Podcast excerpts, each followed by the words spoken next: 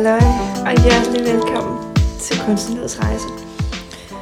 Denne her episode har jeg, øhm, kan jeg mærke, er virkelig øh, vigtig, og har et virkelig vigtigt budskab, som jeg øhm, faktisk har gået i længere tid, og, og på en eller anden måde ventet på, at, øh, at, at finde en person i det kunstneriske miljø, som, som havde lyst til og havde mod til at, at tale om det her emne, der er, øhm, som vi kalder afhængighed. Og jeg, jeg må sige, at, at det er det er godt nok et emne, som er stigmatiseret og på en eller anden måde rammesat i vores samfund. Og, og jeg kan bare mærke, at der er noget omkring, at vi mennesker går rundt og tror, at vi ved en hel masse om, hvordan tingene hænger sammen øh, i forhold til alle andre. Mm, måske glemmer vi at kigge lidt på, hvordan det hænger sammen inden i os selv.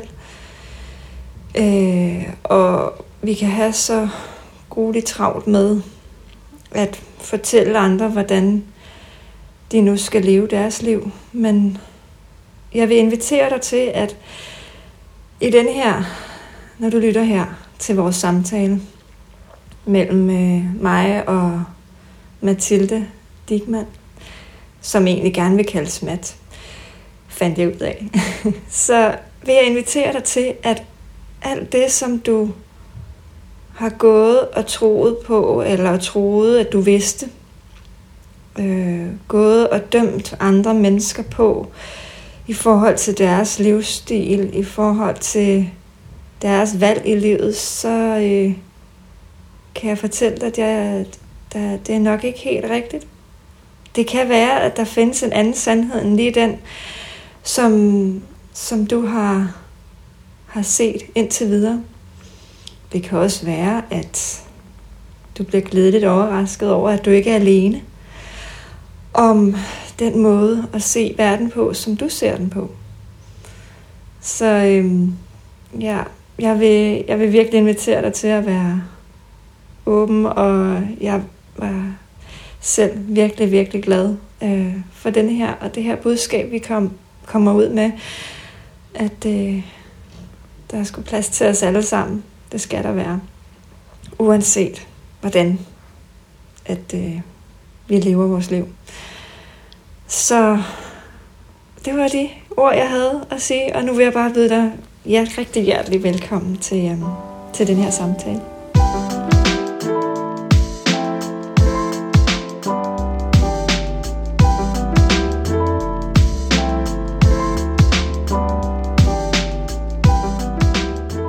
Velkommen, Mathilde, til podcasten. Mange tak, og velkommen Ja. i værkstedet. Ja, det er virkelig hyggeligt. Og øh, altså, hvis man sådan har fulgt, følger dig i diverse steder, så kan man godt sige dit, ja, du kalder det et værksted. Ja, det derude kalder jeg butikken. Butikken, og så værkstedet, Ja. det ligner dig. Sådan. Gør det? Ja. der er ikke noget, der sådan lige overrasker på Nej, den okay, måde faktisk. Mange sjove detaljer. Ja, der er Sådan- fyldt op. Altså, det er ret fedt. Ja. Okay. Nå, altså vi havde jo øh, snakket sammen lidt Ja. og for at finde ud af, hvilket tema. Om vi skulle finde et tema at snakke ud fra. Mhm. Fordi det, altså... Også bare fordi du, har, du, har, du laver rigtig mange ting jo. Ja, det gør jeg virkelig. Okay. Jo. Så, Jamen, det gør jeg. ja. Ja. Så, øh, nå, men så blev vi enige om, og det er jeg virkelig glad for, at, at vi skal snakke rundt om, ind i, øh, hvad vi skal sige, ind i afhængighed. Ja. Så det bliver ligesom det der fælles tema. Ja. Og, øh, og det, det er egentlig ret sjovt, fordi det er jo et, det er sådan lidt et, et tema, som jeg ser, at eller oplever, vi alle sammen kender til. Vi ved, det er der. Vi har det alle sammen ind på livet. Der er bare ikke nogen, der snakker om det. Mm. Og der er ikke nogen, der tør at snakke om det. Og det, det er virkelig sådan uh, tabuiseret og Ja. stigmatiseret emne. Ja. Øhm, og også, altså, også flere kunstnere, jeg har mødt, hvor det, så det, er sådan, det, det, det snakker vi jo om. Ja, Det skal okay. vi, også selvom man, vi i fællesskab godt ved, det er der. Ja, okay, ja. Men, og det er så ærgerligt, fordi ja. det, det er der jo en grund, eller, og der er jo ikke, det er jo ikke sådan, det er en del af livet. Mm. Ja, og den der tabuisering af det, og det der sådan, vi lukker ned, og vi snakker ikke om det og sådan noget, ikke? Altså, er jo også noget, jeg tydeligt kan huske fra min barndom, det der sådan med, at det er pinligt, og det er noget fordækt, og og det er det, det altså, hvorfor er det det, ikke? Altså, fordi Ja. netop som du siger, vi, vi, det er noget, alle mennesker oplever i en eller anden udstrækning, om det så er shopping, eller stoffer, eller hvad det nu kan, apps, altså telefonen, ikke? Altså, Mhm. det er jo, det er jo jeg, jeg tror, det er, det er meget få mennesker, der kan sige sig helt fri af at have noget afhængighed i deres liv, ikke? Lige præcis. Ja. Ja, vi glemmer bare lige at se alle nuancerne i det. Ja, også det, ja. ja. Men hvordan, altså, øh, nu, nu, sagde, nu nævnte du din familie. Mm-hmm. Har det været en del af din opvækst, altså øh, temaet afhængig? Ja, altså det, det har egentlig været en kæmpe del, altså i og med, at min far var alkoholiker. Ja. Og det var noget, som man kan sige, som ligesom hele familien blev en del af. Både at, at, at skjule det, det misbrug, Mm. og også at prøve at få det misbrug til at stoppe. Og sådan, det var ligesom om, det blev hele vores ting. Mm. Øhm, så på den måde har det fyldt ekstremt meget egentlig.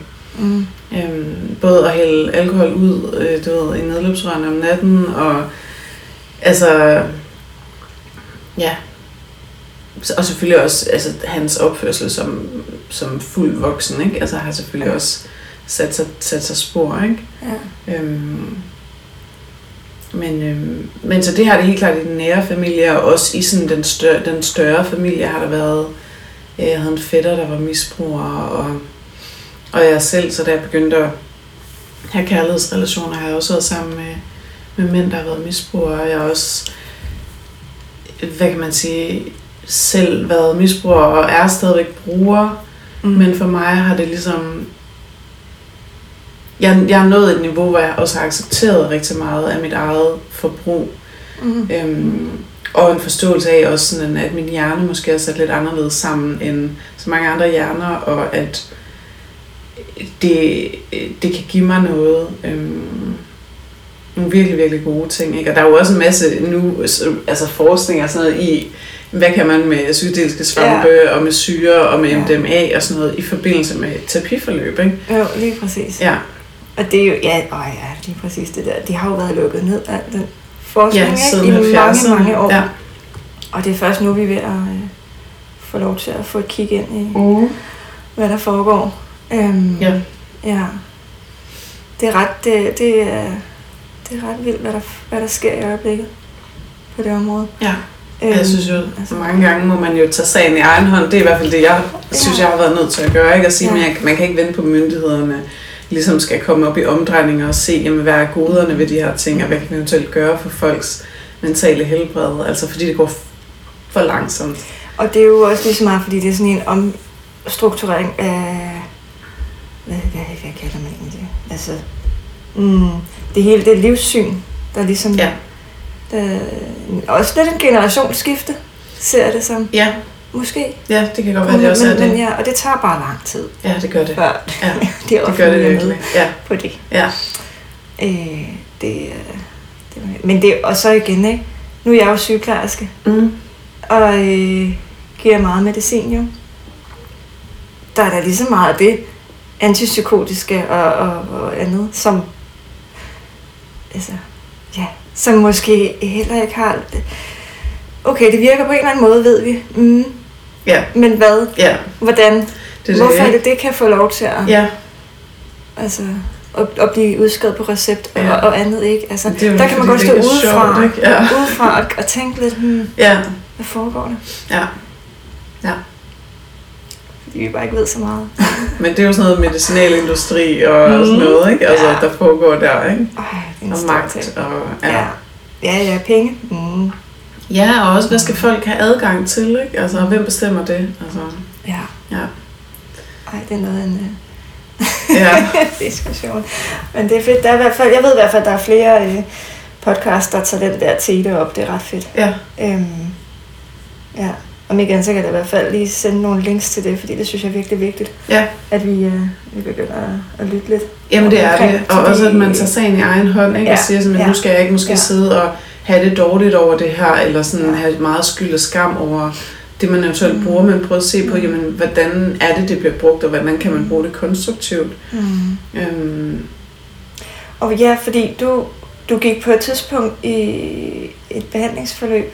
Var det øh, den der 12-trins model? ja, jeg har gået 12 programmer, Ja. forskellige af dem. Ja. Men den, dem afsluttede du jo før. Hvorfor var det egentlig, du startede overhovedet? Ja, jeg afslutter dem. Ja, ja, altså, jeg, jeg startede, jamen, fordi jeg havde problemer i mit liv. Og jeg vil også sige, at, at 12 programmet har fuldstændig ændret mit liv. Altså fuldstændig. Mm. Øhm, det har også været meget forvirrende. Der er ekstremt meget forvirring. Altså, det er jo noget af det, jeg arbejder med nu, også i min kommende bog. Det handler om 12 programmerne. Og det, fordi for mig at se, så handler 12 programmet om at finde en spirituel vej igennem livet. Mm. Men det, det meget tit bliver sådan fordraget til og twistet til, det er jo alle de her grupper og alle de her mennesker, som fortolker bogen, altså den bog, som Bill har skrevet øh, i et eller andet 48 eller sådan Mm. noget, ikke? Og der bliver en masse sådan mudring omkring det, og det bliver meget forvirrende, sådan, hvad er det egentlig, der står i den her bog? Hvad er det egentlig, det handler om, ikke? Altså, øh, og hvad er det vigtigste? Er det at gå til møder, eller er det at tage trinene, og hvad, altså, er det at overgive sig til sin højere magt og alle de her ting, ikke? Så, så det er jeg blevet ekstremt interesseret i, og så har jeg fundet en spirituel levevej igennem programmet. Ikke? Og nu er jeg så ligesom givet slip på programmet, og det har blandt andet også handlet meget om den her sådan, misbrugsidentitet, som man lidt bliver tvunget til. Ikke? Man skal jo sige, mm.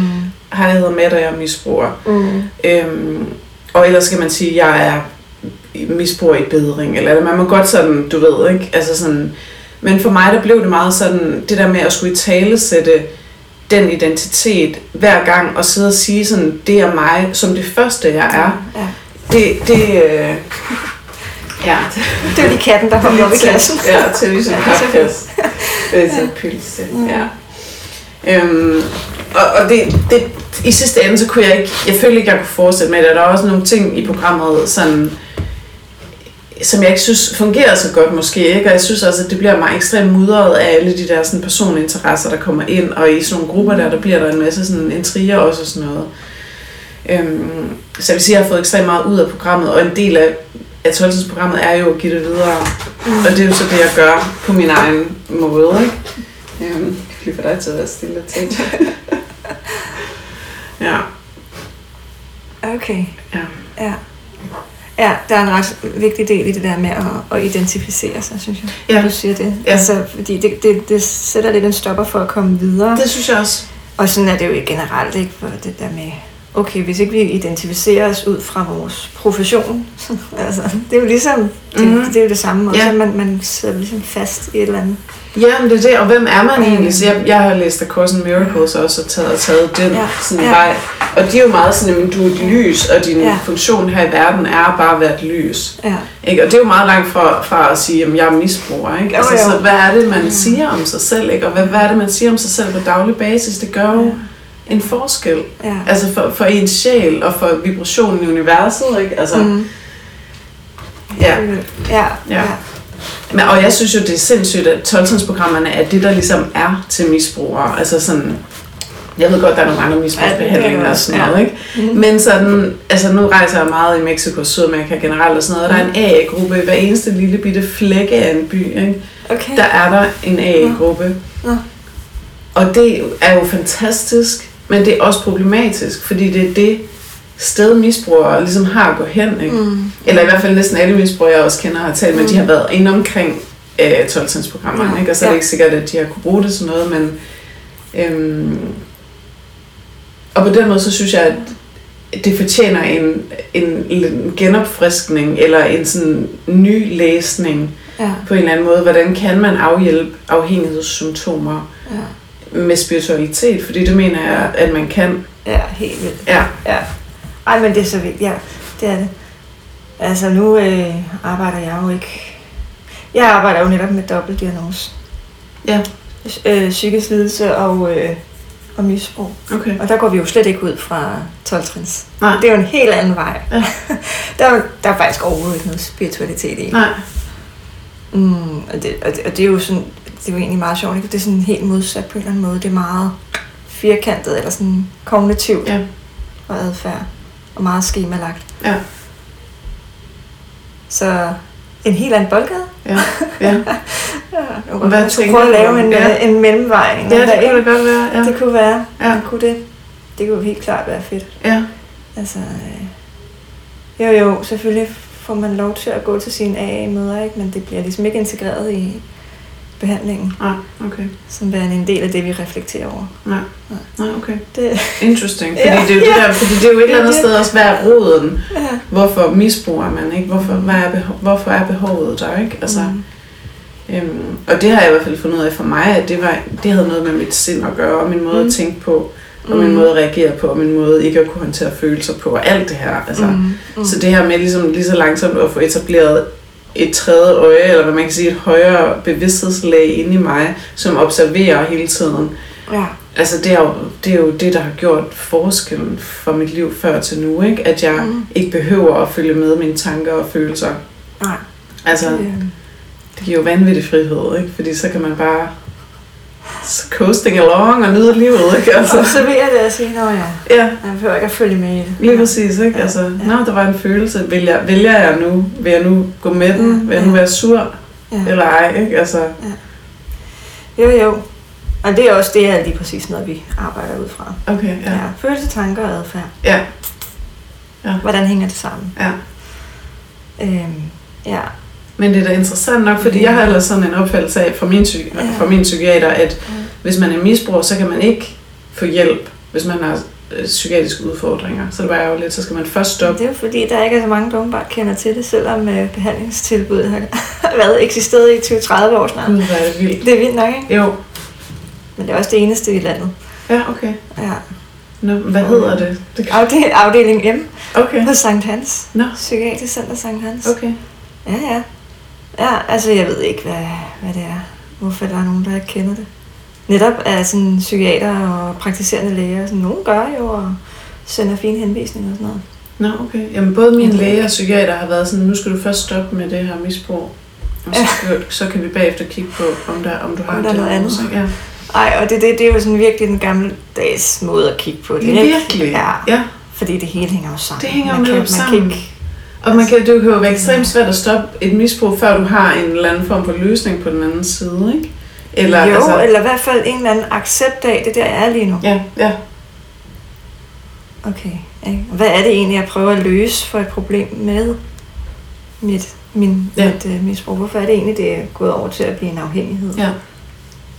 Sådan hele den der forståelsesramme i det. Ja, Ellers skal man ikke gøre noget ved det. Sådan Nej. tænker jeg det. ja. altså, Jamen helt klart. øh, Altså, ja. fordi så vil der jo hele tiden være den der øh, stemme ind i en, der siger, jamen, hvorfor skulle jeg ikke bare lige gøre det? Altså, ja, ja. mm. Og hvis der ikke er noget problem, så er der jo heller ikke nogen grund til at gøre det om, lave noget om. Nej. Det skal man også bare huske. Ja, ja, men det er rigtigt. Jamen, det er virkelig Altså, rigtigt. Ja. Det, det er... Altså, der er der nogen, der lever ja, der lever fint. Ja. øh, fint. Ja. Og har en god funktion i livet, ikke? Altså, Jo.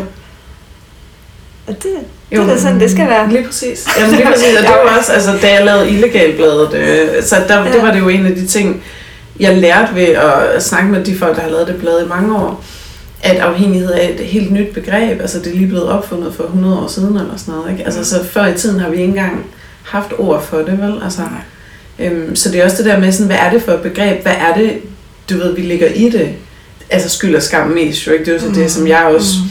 Kunne mærke i 80'erne, altså den sådan måde at gribe det an på med, med alkohol der, altså det var bare meget sådan noget med, at du er forfærdelig menneske, fordi du drikker, mm. og det kan vi ikke have, og nu skal du skynde dig at holde op, ikke? Ej ja, og det kommer jeg sådan til at tænke på. Har det noget at gøre med, at vi i vores samfund virkelig øhm, anerkender sådan det her med, at vi har kontrol over os selv? Mm, ja, meget. Altså vi, vi går, vi, det, det er sådan hy, altså hedder vi meget Virkelig. hos, Også hos, med mad og hos dem, der og- kommer ja. højt op i rang, eller sådan, Ja. altså hierarkisk set. Jamen, de har også virkelig godt styr på deres liv. Ja. Altså, de, de gør jo aldrig noget efter en eller anden reaktion på en følelse. Vel? Nej, de har virkelig styr på dem selv. Ja. Ved, hvor de vil hen. hvor hele alt det, som altså, enten stoffer og alkohol gør, det gør jo, at man slipper den der Ja. kontrollen. Ja. For der er man lige pludselig overgivet til noget, man er Noget afhængig af. andet. Ja. Noget, man ikke kan styre. Ja. Noget, man ikke har kontrol over. Om det har ja, endnu mere øh, styrkelse af den der skam og skyld. Ikke? Mm. Mm. Fordi vi bare er i sådan et samfund, hvor Ja. Det, er da- det er helt sikkert. Altså, det der med at have kontrol, det er Mm, det, det vi ligesom idealiserer. Ja. ja, så kan man komme frem i livet. Men hvorfor? Ej, ja, og, og så alligevel ikke, hvis man så ser bag facaden hos dem, der måske... Altså, så, så, så, så er jeg helt sikker på, at der er godt nok meget stress og angst og hvad der ellers er. Ja. Det er jo ikke fordi... Altså, ja. Ja. Og det er jo så netop der, hvor jeg så, hvis vi lige skulle drage en parallel over til øhm, kunst generelt. Mm-hmm. at øh, for mange er det der, det ved jeg ikke, hvordan du oplever det, altså hvor, hvor der ikke behøver at være de her rammer og, og kontrol i, hvad der kommer ud, hvad og der bliver, ud. hvad der bliver udtrykt. Jamen, og det er der jo, så har man jo sit eget kontrolsystem ja. sat op ind i hovedet, ikke? Altså, jo, okay. Jeg synes stadigvæk, i hvert fald, jeg arbejder stadigvæk med at give slip og give slip og give slip, Mm. mm. og nå tilbage til noget oprindeligt, og lade den første streg stå der og stole på, at det, der kommer ud, Ja, altså, at det kommer rent igennem, ikke? ja, ja. Øhm, så det, det, det kræver sgu også, altså det, er helt, det, det er jo en aflæring, ikke? Jo, altså meget af det det, jeg, jeg laver, det er jo en aflæring af ting, jeg har fået at vide, og, og jeg har sådan suget op i, min, Mm. i, min, i mit væsen ved at være på den her jord og være udsat Mm. for omgivet med de systemer og de, og de ting og de sandheder, ikke? Altså, Jamen, det giver jo så god mening, for hvis du netop er vokset op i sådan et miljø, hvor der ligesom, altså hvor man skulle virkelig være påpasselig med, hvad Ja. man sagde og viste, og, og sådan, der har virkelig været meget kontrol, Ja, ikke? ja, så du har virkelig lært det ja. fra barns ben. Jamen det har jeg også i forhold til kunst, Altså, ikke? Min far, ja. udover at være dranker, så malede han også billeder, ja. Og det var også altså, virkelig sådan med, med den mindste pensel at sidde og lave det helt sirligt og sådan noget. Ikke? Altså, okay, ja. øhm, og det er jo også meget det, jeg sådan, det var egentlig sådan, jeg startede også med at tegne, ikke sådan helt perfekt og sidde og holde helt rent papir og helt fint og sådan noget. Ikke? Mm, mm. Og nu er det jo meget mere splattet og penselstrøg og ting, der Ja. drypper og sådan noget. Ja, Ikke? Men ja, øhm, ja, Ja. Ja. Det var sjovt. Altså, der er også virkelig sket en uh, udvikling der. der er der en kæmpe udvikling. Ja. Ja. Ja. Ej, hvor fedt. Kan du så mærke også, hvordan det sådan smitter af på dit liv generelt? Altså, den udvikling, der er sket i din kunst? Ja.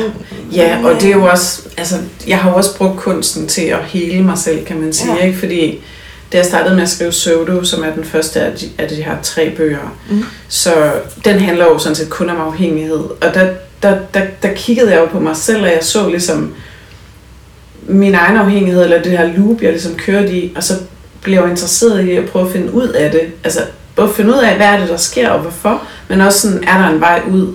Kan jeg finde en vej ud? Ikke bare for mig, men måske også for andre mennesker. Ikke? Mm.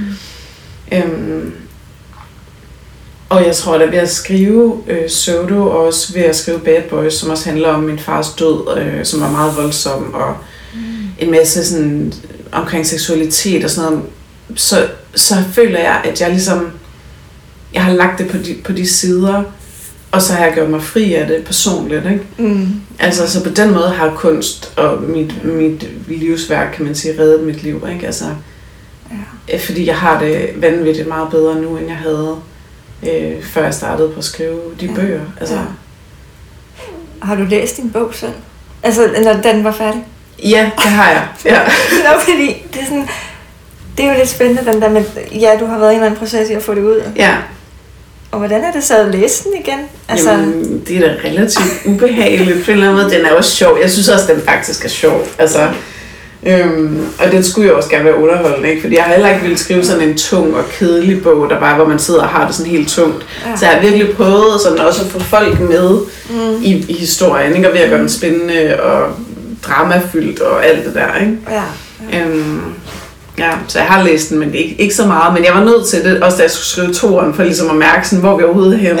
ja, altså, og lige, ja. ja, at læse krypt, læse korrektur og sådan noget. Ja, det har jeg Ja, det- selvfølgelig. Ja, den, gået, jeg, øh, jeg har været igennem den rigtig mange gange. Jeg tror, jeg har skrevet pseudo om 12 gange eller sådan noget. Ja. Så Det er jo en lidt anden måde, ikke? Altså at skabe noget på i forhold til, øh, tænker jeg, øh, din skulptur for Jo. eksempel. Ikke? jo, meget. Der ligesom, processen er i det, mens det bliver skabt. Og så er det ikke noget, der skal sådan bagefter rekonstrueres. Nej, lige præcis. Jamen, det er det. Det er meget umiddelbart, og det er bare sådan det, der kommer sådan. ud. Ja. Ja.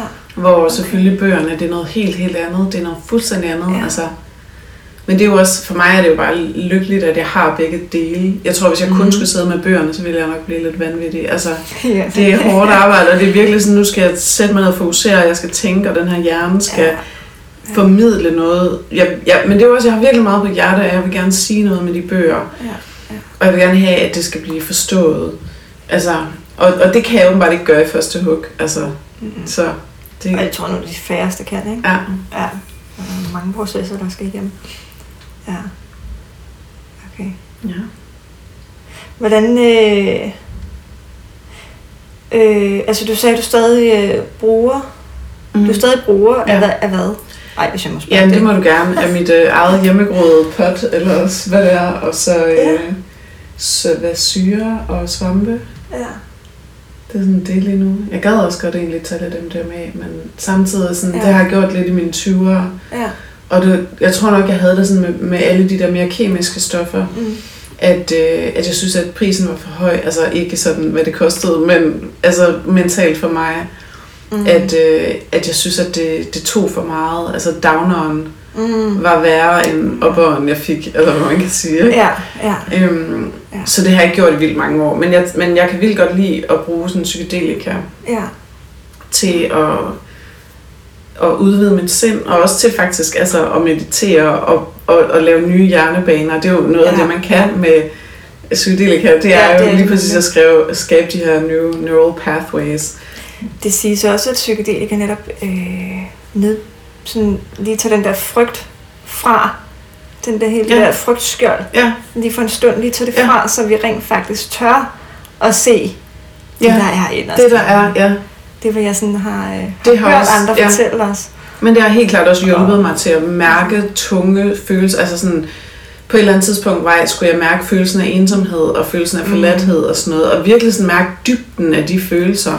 Oh, Og for mig er det jo en fysisk, altså sådan, det gør fysisk ondt. Ja, ja. Ja. Øhm, og det har det hjulpet mig til helt klart, altså at tage, tage et frimærke eller sådan noget. Altså Ja. ja. så mærke the full weight of my emotion, som er quite extensive. Altså. Men det ved jeg ikke.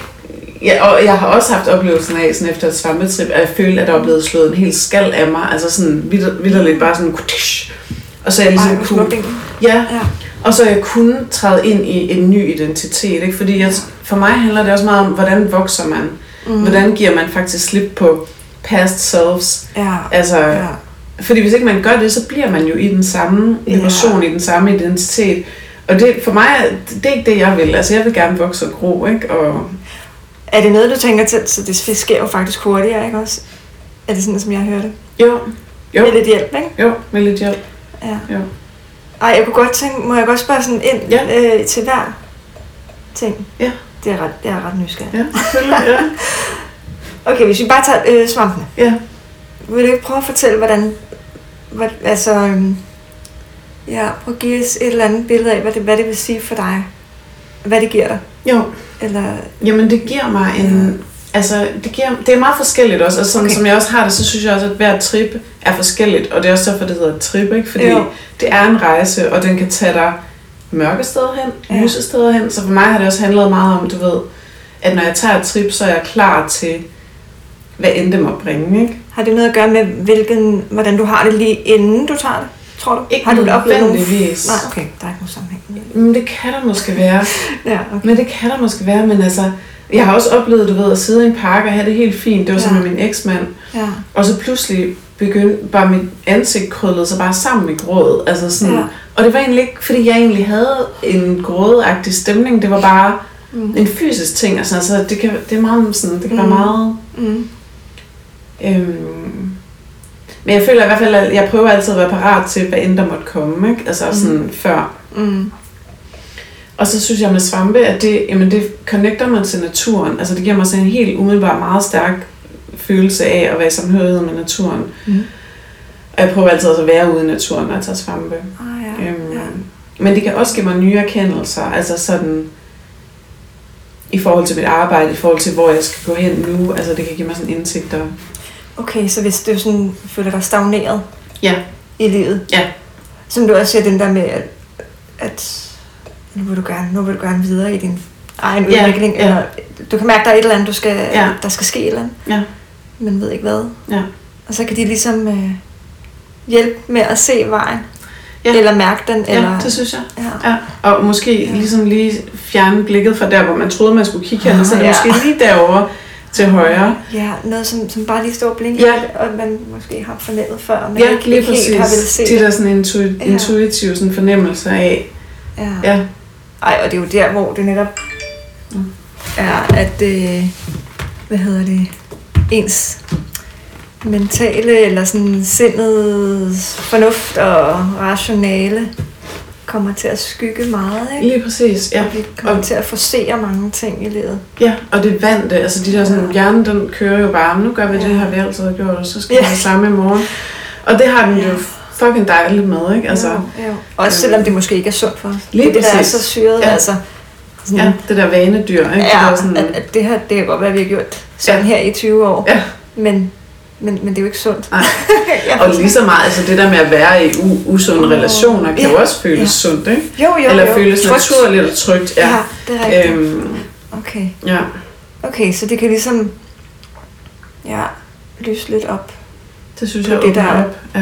Der er egentlig, som du måske godt vidste intuitivt, men øh, ikke turde se Ja, før. ja, På grund af, okay, ja. ja.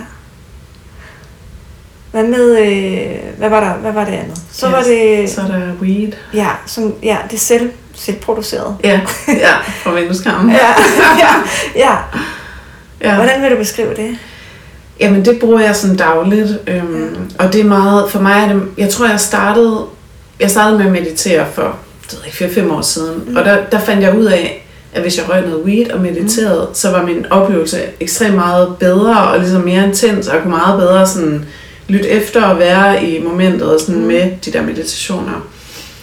Øhm, og jeg tror faktisk, at det har sat sig fast, fordi jeg gjorde det så meget, og jeg har også i den forbindelse jo forsøgt ligesom at omprogrammere rigtig meget af min hjerne og begynde at tænke i andre baner på andre måder. Og det har, er, har weed været fantastisk til, fordi det jo faktisk også åbner op. Det er også derfor, det er godt til kreative processer, fordi det gør, at hjerne, de kan krydse over, altså simpelthen sådan hjernebanerne kan Mm. krydse på nogle andre Mm. mm. måder. Øhm, og igen også altså sådan i forhold til, at jeg måske er lidt anderledes end andre i min hjerne, sådan lidt neurodivergent. Altså, så det, det gør for mig, det er, at det giver mig fokus, som jeg ellers ikke nødvendigvis har. Det gør mig altså sådan idérig, kreativ. Og det, det, det ikke gør, det gør mig ikke sådan, nu skal jeg bare sidde på sofaen og spise øh, chokolade. Altså, Slap af. Nej, for det er jo mange, der får den effekt. Ja, Ikke? det er det. Der, ja, ja. Det er Men for mig, der giver det mig energi og idéer, og Ja. ja, altså, det gør, at jeg lige kan se tingene anderledes igen og sådan noget. Ikke? Mm, Øhm, mm. Ja, så det, øhm, det bruger jeg rigtig meget, også til at slappe af, og ja, til næsten socialt. Ja, ja. Ej, altså det er sådan mere den der udfoldelse i nuet, ja. på en eller anden måde. Ja. ja, det er det også at skabe et eller andet rum, der sådan er lidt sådan vibrerende, heldigt, eller sådan, at jeg kan kanalisere. Ja. Ej, hvor spændende. Ja. Ja. Ja, det fungerer helt vildt godt. Altså efter, men jeg vil så sige, der var jo rigtig mange år, hvor jeg sådan, hver gang jeg røg, så fik jeg det ekstremt dårligt på grund af den her skyld og skam. Og det tror jeg også har meget at gøre med min opvækst og min far og alt det der med, at åh, det er så dårligt at, at bruge noget, og det må man ikke at puha. Så det var ligesom, jeg havde alle de her gode, sådan, du ved, egenskaber fra Ja. weed og alle de her gode oplevelser, men samtidig havde jeg inde i mit eget sind den her kæmpe skygge, der bare var sådan, det er dårligt, hver gang du gør det, så er det Ja. dårligt. Ja. Og Det er den her endelig pro- givet programmering, der Ja, fra lige præcis, ja. Hvordan har du så hvordan har du bearbejdet det? Eller sådan Jamen, og fået den omformet eller givet slip på? Ja, jeg tror faktisk blandt andet den artikel, du læste, der, jeg Ja. lavede forord til Illegal Magasin, hvor jeg også Ja. var billedredaktør. og det var jo et form for skyggearbejde, hvad jeg skrev, og du ved, offentligt har delt, jamen jeg bruger de her ting, og det er sådan og sådan her, og jeg synes, hvis jeg alle sammen skal give slip på skylden og skammen omkring det, fordi ja. hvis der er en ting, jeg ved, så er det, at det virker ikke. Altså det Nej. virker i hvert fald ikke. Det er sådan Ja. virkelig modsat. Ja, ikke? Fordi Ja, det- hvis du har sådan, så gør du, mere, så gør du det bare mere. Og det sætter i hvert fald også en stopper for hele den personlige indre proces. Ja. Ja. Helt vildt. Fordi man bare ja. Tænker dårligt om sig selv, og tænker, ja. Jeg duer heller ikke til noget, og jeg er også bare en tabernar, der sidder her. Og, og, og det kan ofte være alle mulige andre stemmer, Ja, siger det, det, det er det jo. Så Ja. det er jo aldrig sådan oprigtigt, Nej, nej. som, som du nu også har oplevet, ikke? Jo. Så har det været... Ja, så kommer det Resten kommer, familiens ja, og hele samfundet, og ikke? Og der er jo enormt meget stigma omkring at ryge hash og sådan noget, ikke? Ja, Altså, det er jo sådan, åh, så er ja. man bare sådan en stoner, der bare sidder Mm. og stinger, og du ved, og der er jo så mange højt velfungerende mennesker, og det var jo så også det, jeg opdagede.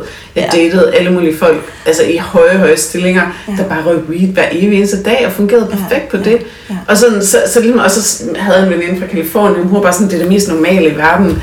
Du ved, alle ryger, og du går bare ned, og så køber du bare det bedste, du vil have i den her, du ved, lækre kiosk og sådan noget. Altså, så, så det er også det der med at steppe ud af sin egen og lille Danmark, og det der meget sådan, uha, ikke? og så kigge på, hvad gør resten af verden, og sådan, ikke? Altså, så det har hjulpet, og så har det hjulpet os at lave mit skyggearbejde omkring det, at åbne op og offentligt og ærligt, og tale om, det er sådan her, jeg har det. Mm. Øhm, det tror jeg altid hjælper. Altså Ja. at sige de ting, man ikke vil have, folk skal videre med en. Ej, men altså, det er jo kæmpe mod, der skal til. Jamen det, ja. Fordi det, grunden til, at man ikke har sagt det indtil nu, det er jo fordi, man er bange for nærmest at dø, Ja. når man siger det. Ja. Det er virkelig den følelse, sådan Ja. en frygt om dødsangst, Ja. ikke? Jo, og man er bange for at blive fordi- dømt af ja. andre. Og sådan. Men jeg har også arbejdet meget med at give slip på altså other people's opinions. Ja, ja. For ja altså- det kræver det jo. Ja, men, og det er jo også i erkendelsen af, at der er jo ingen, der, der tænker på en. Altså sådan, det er jo det, jeg har opdaget. Sådan, hvor meget tid bruger man selv på at tænke på andre mennesker? Ja, ja, ja vi Altså, tænker på os selv. Ikke? Ja, jeg tænker på mig selv. Og efter jeg fandt ud af det, så er jeg sådan lidt okay. Så kan jeg bare gøre præcis, hvad der passer mig jo. Altså. Ja. Og det har jeg gjort lige siden, sådan set egentlig. Ej, det er så skægt? Vi tror altid selv, vi Ja, verdens midte. det er jo det. Altså, det er jo det. Der er ikke nogen andre. Nej, det er det. Ej, det er så skørt. Ja. Det er det virkelig. Ja. Ja, og et eller andet sted, hvis folk vil sidde og dømme en, så er det jo deres valg om deres Ja, ja. mentalitet, ikke? Altså, Vi skal nok kunne finde nogle beviser for, at andre øh, ja, hvad hedder det, har fokus på os. mm. Hvis det er. det, det skal man hurtigt finde. Ja. Og Gud. Ja. og- ja. Nå, ja. okay. Det var to ting. Ja. Og så var der syre. Ja, Det er lidt det samme som svampe, synes jeg. Altså, jeg kan lidt bedre lide svampe, fordi de er lidt mere organiske, det føles lidt mere naturligt. Og syre er Okay. lidt mere sådan, du ved, der bliver man ligesom presset, at så er man også sådan oppe i lang tid, ikke? Det, er sådan, det tager jo Mm. 16 timer, sådan en trip. okay. Øh, og så er Det det, er lang tid. Ja, det er det. Altså, det er faktisk ret lang tid. Man er sådan, sådan, okay, nu er det faktisk godt stoppe, og så kan vi bare stoppe det nu. Det skal også virkelig planlægges. Jamen, det skal det, og man skal have god tid, du ved, Ja. og sådan, ikke? Altså, fordi det er jo helst, man skal helst kunne være af sin telefon i hele tiden. og Ja, sådan ja, jo, Ja. jo. Ja, og ikke Så- aftaler. Nej, det er det. Ikke? Ja. Så, det, så det er ikke sådan, heller ikke lige hver dag, eller heller ikke hver, lige hver måned, Nej. eventuelt, at man kan det vel, men øhm, Hvor langt er sådan en svampe, trip egentlig?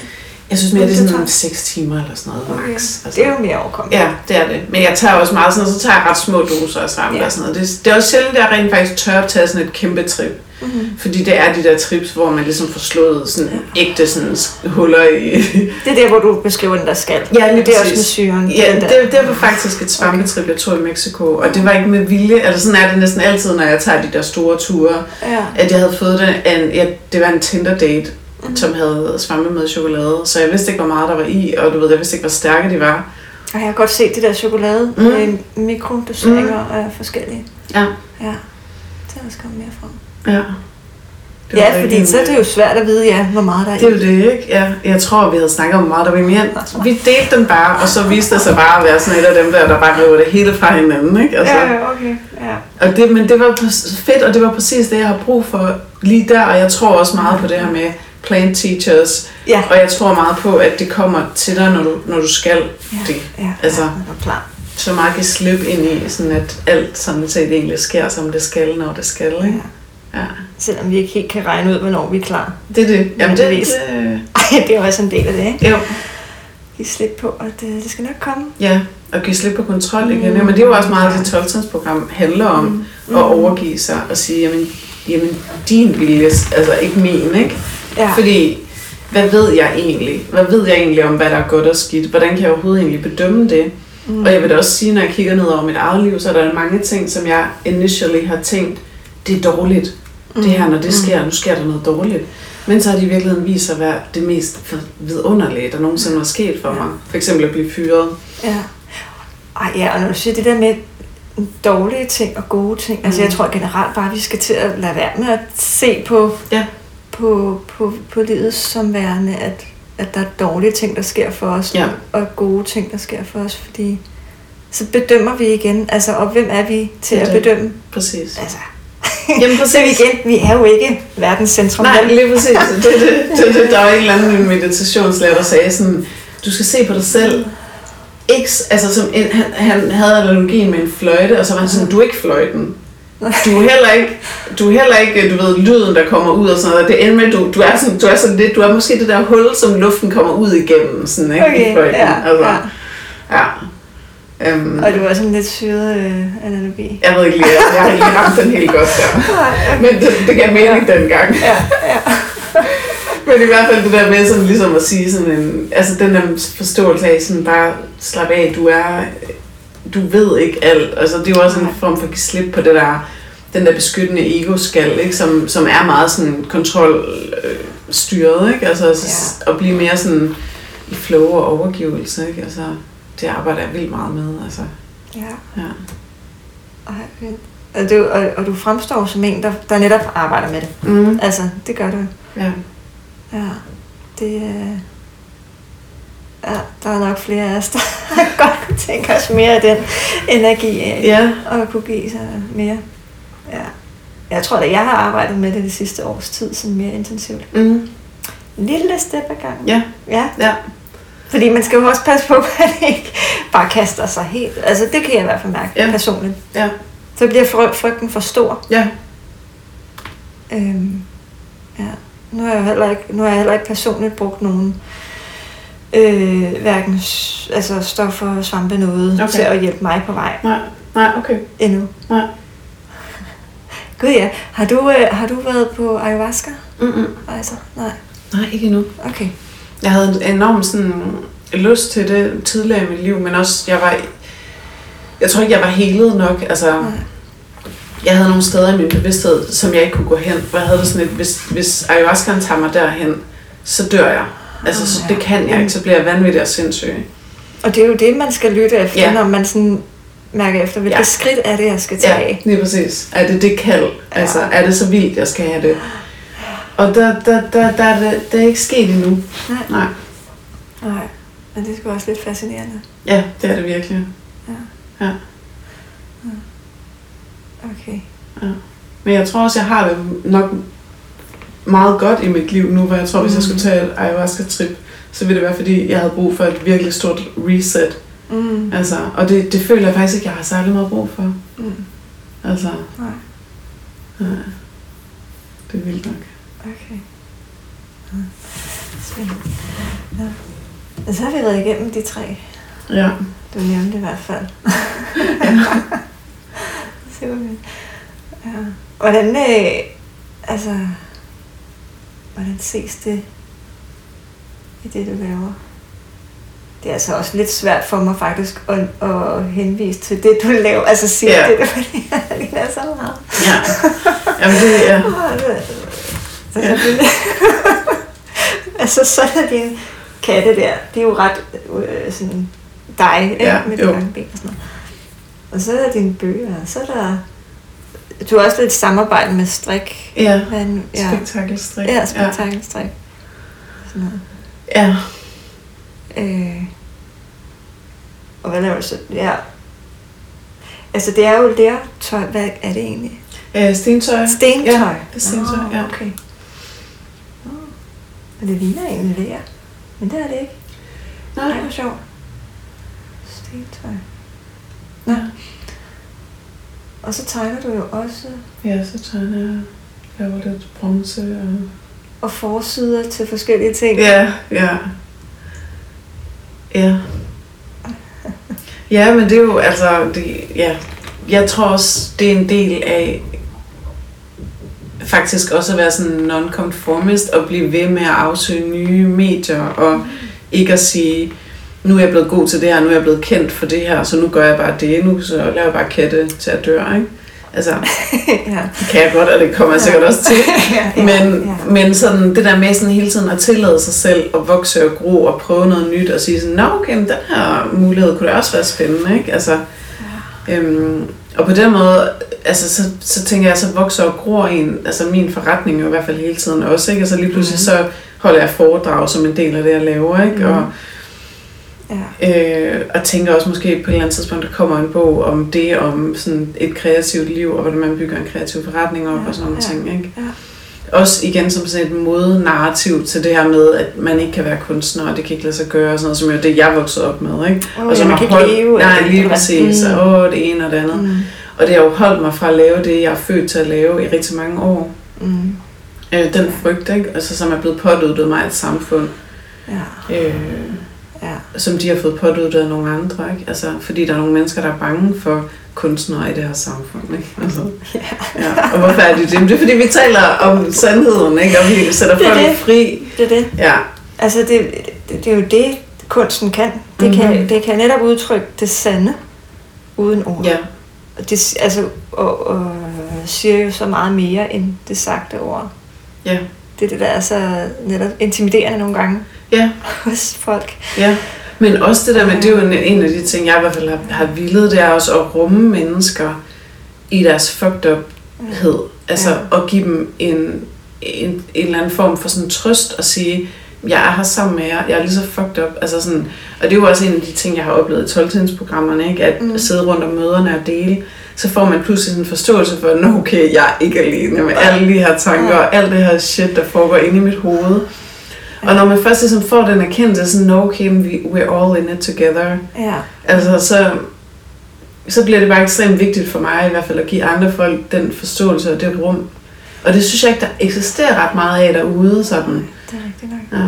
Vi vil meget gerne, altså, vi vil meget gerne alle sammen fremstå som om, at vi, vi har styr på det. Ja, Igen, kontrol. ja, Fordi det er det, der det er det. bliver anerkendt. Og jeg kan også godt mærke det nu, når jeg, hvis jeg bliver booket til at komme ud og, og holde et oplæg og sådan noget, så forventer folk måske, at jeg skal komme ind og være sådan, jeg har bare det shit, og nu skal I bare høre, hvordan man gør. Og sådan Mit noget. liv var sådan her, Ja. helt kaotisk. Ja, ja, og nu er det bare shiny and amazing, og det er ret godt, det er ret Ja. godt. Men samtidig har jeg også, jeg har meget sådan modstand mod, jeg vil ikke komme ind som sådan en mig og dem, Nej. og nu skal I se mig, og jeg den gode sådan, nej, jeg vil meget hellere skabe et safe space, hvor vi kan tale om vores udfordringer, om vores frygt og vores issues. Det, det, for mig er det det, der er interessant. Altså fuck Mm. mm. det der med at stå og sådan spille smart. Altså, Altså, ja, ej, ja, og personligt har jeg virkelig også den der, det der tema i, at andre skal altså virkelig se mig som en, der har styr på mm. Mhm. mit liv. Ikke? mm-hmm. På alle fronter af Ja. livet. Men det er det jo bare overhovedet ikke. nej, om det er det. Så er der bare en stor kasse herinde i Ja. ja. hjertet og i hovedet og Ja. i maven. Og alle, altså, kernen er nogle gange helt rundforvirret. Ja, Altså, og det er jo igen fordi, ja, øhm, når vi vokset op måske ja. et, et miljø, hvor, hvor det, det var vigtigt at vise, mm. Mm-hmm. har pænt tøj på, har det Mhm. rigtige tøj på. Mm-hmm. Ja. Altså bare de der små ting, ikke? Ja. Så tager man det jo som barn som værende, okay, så det hele livet, der skal være sådan her. Mm. Mm-hmm. ja, Og det er ret vildt, hvad sådan en lille barnehjerne kan, kan opfatte. det er det. Ja. Og så Ja. tager vi bare den barnehjerne med i Det er så sindssygt. Ja, hvis ikke man ligesom får omprogrammeret, ikke? Ja. Bevidst lige Ja. ja. ho, ho. Ja. Det er jo, ja, Ja, og ja, der er faktisk et andet. ja en og helt, altså sandhed. det jeg ligesom har, har forstået altså, og lært i løbet af årene, det er, at man kan ikke engang bare tale til sit bevidste jeg, man er faktisk nødt til at omprogrammere, altså underbevidst. Mm. Fordi de ting, man tager ind der, fra man bliver født til man er 12 eller sådan noget, hvor hjernen bliver programmeret, Mm. mm. og som du ganske rigtigt siger, jamen, så er det sådan set den hjerne, man fortsætter med, og det er de mønstre, og det der Ja. med, jamen, hvis man er vokset op i utrygge relationer, Mm. mm. så finder man utrygge relationer, fordi det spejler man. Og man er sådan, jamen det, det, det er jeg vant til, og det kender jeg, det forstår jeg. Jeg Ja. ved, hvordan jeg Ja. skal navigere det. Øhm, så for at lave rigtig forandring, så er man faktisk nødt til at komme ned i underbevidstheden og omprogrammere det shit. Ah, ja. Så, og der er jo flere veje ind Ja. til den der underbevidsthed. Og det er der, du har fundet øh, din vej gennem øh, svampe, Ja, syre, men og så også hvad? hypnoser. Hypnose. Ja, altså jeg har, så har jeg jo så røget weed primært, øh, og, og lavet de her hypnoser, også for at komme dybt nok ned, fordi altså, det, princippet bag dem, det er ligesom, at man finder, man har en trigger, man bliver trigget af et eller andet, mm. så man har en, en stor følelse. Og så siger man ligesom, i stedet for bare at være sådan, åh, den her følelse, den her følelse, så siger man ligesom, okay, nu vil jeg prøve at kigge på, hvad er det, der er her? Hvad er det egentlig, der gør, at jeg overhovedet, hvorfor giver jeg uden fuck? Hvorfor er jeg ikke bare ligeglad med den her situation, der udspiller sig? Og det kan være en, der krydser din grænse eller et eller andet andet. Så princippet i de her meditationer er så, at man går et lag ned, og okay. hvad, hvad minder den her situation der om? Og så kommer der et eller andet op, du ved, gud, det her er jo sket. Og så, hvad minder det der om? Og så kommer man lidt dybere ned, og så, gud, det her er også sket. Okay. Og, og det, der så er princippet i de meditationer, det er, at man faktisk fortæller sin underbevidsthed en anden historie. Man siger, hvad kunne have været et andet outcome i den her situation? Hvordan ville jeg ønske, at det havde udspillet sig? Sådan, så jeg kunne have følt mig støttet mm. igennem det, og følt mig sikker igennem det. Mm. Og hvad var det for et behov, jeg havde dengang? Præcis. Sådan nogle har jeg Ja. også prøvet. Ja, Og så det er omskriver rigtigt. man det Det simpelthen. er rigtigt, Og ja. det, det, de påstår, det er, at underbevidstheden er så ubevidst, at den ikke forstår forskellen på, hvad du bare fortæller den, og hvad der ægte er sket, så man rent faktisk kan Mm. fylde den underbevidste tank op med gode ting, sådan så at pludselig så, altså min barndom, som havde ret fucked, er fuldstændig, jeg er vokset op i en jungle med de bedste forældre i verden, du ved, altså, og alt har bare været godt, og hver gang jeg lavede et eller andet streg på et papir, så mine forældre roste mig helt sindssygt Ja, meget, bare ja. sådan, du er bare så talentfuld, ej, du skal bare Ja. blive ved med at tegne og male, skat. Ja. Og det har jeg jo bare givet mig selv, ikke? Men det er jo det der med i sidste ende, altså, det, må man, altså det man har brug for, det må man jo give sig selv. Altså i hvert fald, hvis ikke man har fået, Ja, øh, altså, ja, ikke? ja. Og ja, det er altså også meget populært at sige, ikke? Det der med, at, at det, det nytter ikke noget at gå og være afhængig af, at andre skal give ens altså opfyldingsbehov. Nej, Vi skal lære at, at, at give os Ja. de der behov. helt vildt. Øj, det er sgu da også svært, når vi hele livet Ja. har været afhængige af mor og far, eller Ja. andre omsorgspersoner jo gav os Ja, det, som vi havde behov for. Ja. Ja. Selvom at mor og far og om omsorgspersoner aldrig nogensinde har haft en chance for at vide 100% hvad det egentlig var, vi havde behov for. Ja. Uanset hvilken øh, altså, barndom vi har haft. mm. ja, Altså, ja. så, Jamen også det der med, tænk at skulle det som forældre, og skulle opfylde alle behov. det er også et stort krav. Helt vildt, altså. Helt vildt. Altså, jeg har, nu har jeg ikke selv børn, altså, men, øh, men jeg tænker, at det må være rimelig hårdt, og så har jeg gjort alle de der ting, og så de der børn alligevel sådan lidt, ah, det var sgu ikke helt Ja. godt nok, ikke? Altså sådan, virkelig. ja, sådan, ikke? Altså, Ah, altså, ja. ja, Ej, jeg har, jeg har en, en søn og en datter. okay, ja. Og det, det, der, det der er rigtigt nok, altså... Især hvis jeg ikke selv har fyldt op, eller Mhm. sådan selv er særlig meget overskud, ikke en dag, så ved jeg udmærket godt, okay, det der behov kunne jeg ikke lige imødekomme overhovedet. Ja. Ja. Og så er det først bagefter, ikke? Ja, jo. Fordi i situationerne, der er det umuligt. ja det er klart, Nogle gange. Ja. Det er sgu ikke altid. Men det tænker jeg også er godt nok. En anden ting er jo også det der, som børn bliver pålydet det her, altså, som om ens forældre er perfekte. Altså det, Ja. det har jeg lidt under i mange år troet, Ja. at de var. At det er jo totalt løgn. Selvfølgelig er de Ja. ikke det. De er jo Nej. lige så fejlbare som alle andre. Mm. Altså, Mm. altså Ja. det er jo også bare sådan en eller anden samfundsløgn, vi fortæller hinanden, eller sådan fortæller til børn på en eller anden måde. Altså, Ja. det er virkelig skadeligt, ikke? Altså, fordi det, det igen, det, det lukker ned for, jamen, de, at de også er mennesker, de, er, de, de også begår fejl, ikke? Altså, ja. så man bedre ligesom kan, bare kan være sådan, Nå, Har det måske også noget at gøre med at, at øh, lære at sige øh, undskyld, altså som, som forældre? Altså, fordi hvis, Ja. hvis man kan lære at sige undskyld, så, så er det, man indirekte siger, jeg, jeg er ikke. ja, altså, Ja. jeg, jeg laver sgu også ja, det tror jeg da helt klart. Altså, altså man, man kan indrømme det, ikke? Ja. Sagde din far nogensinde undskyld for nogle af de ting, han... Nej, det er sjovt. Jeg tænkte lige på det den anden dag. Ja. Og min far han sagde sådan tit, at jeg ikke skulle stille ham op på en pedestal, fordi han bare ville falde ned og slå sig. Og det har jeg åbenbart gjort. Og jeg kan godt sådan lidt, altså hvad vil huske mange ting, men jeg kan godt lidt sådan se, at jeg har idealiseret ham og været meget sådan, du er bare så fantastisk og sådan noget. Altså, Men det er også en kryptisk måde for, egentlig, fra hans side at sige det på. ja. ja. ja, fordi det tænker jeg nemlig også. Han kunne jo også have sat sig ned og sagt sådan, så skat, ja. nu skal du se, hvordan det her udspiller sig, hvad det er for en relation, vi har, og hvordan vi indgår i den sammen og sådan noget. Men det gjorde han jo ikke. Altså, så nej, og, det, hvil- og hvilke fejl jeg har Ja. begået i min, mit ja. liv over for dig. Ja. Nej, så der var han ikke helt. Nej, og vi snakkede heller ikke rigtig om ting i min familie, vel? Altså, Nej. altså han, jeg tror, min far han var meget sådan... Da han blev skilt fra min mor, var han meget sådan, nu er jeg bare alkoholiker, og jeg bor bare med et alkoholikerhus, og kører på min alkoholikerknaller med min alkoholikermælkekasse bagpå. Altså det var bare, den skulle bare ikke have for lidt, vel? Identiteten, Ja. det var ligesom... Ja, Ah, okay. Og jeg tror, det var sådan en stor fuckfinger til alle folk, fordi han havde også det her meget sådan fandenivoldske, sådan enråd, vil de kalde det i 12 trin, ikke? Altså, Mhm. den personlighedsstruktur, der bare, der bare gør, at han var meget sådan, ja, altså, sådan stikkende, eller hvad man kan sige, ikke? Bare sådan, I skal bare ikke bestemme over mig. Nej. Altså, um, så, så på den måde sagde han sgu ikke undskyld. Mm. Han sagde mere sådan, fuck alle sammen. Ja. Altså, nu, nu er det bare destruction all the fucking way, ikke? Mm. Mm. Ja, så er det nemlig svært, ja. Så er der bare en anden vej ind til at kunne se, at han ikke var ufejlbarlig. Altså, Ja. ja. Jamen, jeg ved ikke, hvordan, men jeg, sjov, for jeg tror, fordi at han, han jo var, og det er der mange altså, misbrugere, der også er, helt fantastisk, øh, fantastiske personer, ikke? Altså, Mm-hmm. Mm-hmm. Og han var kreativ, og han var god til at synge, og han havde mega god musiksmag, og gik op i at spille musik på spolebånd, og du ved, mm. Mm.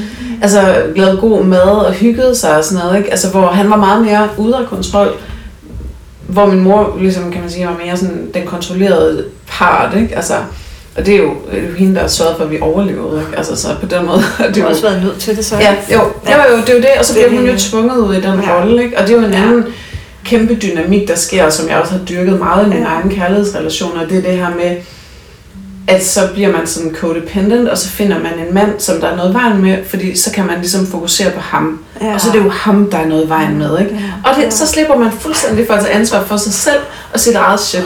Ja, ja. Fordi man kan altid bare sidde og bitch over, at nu har han også drukket igen, ikke? ja. Ja, men hvor nemt. Altså, et eller andet sted, Skal ikke? lige sørge for ham. Ja, Ja.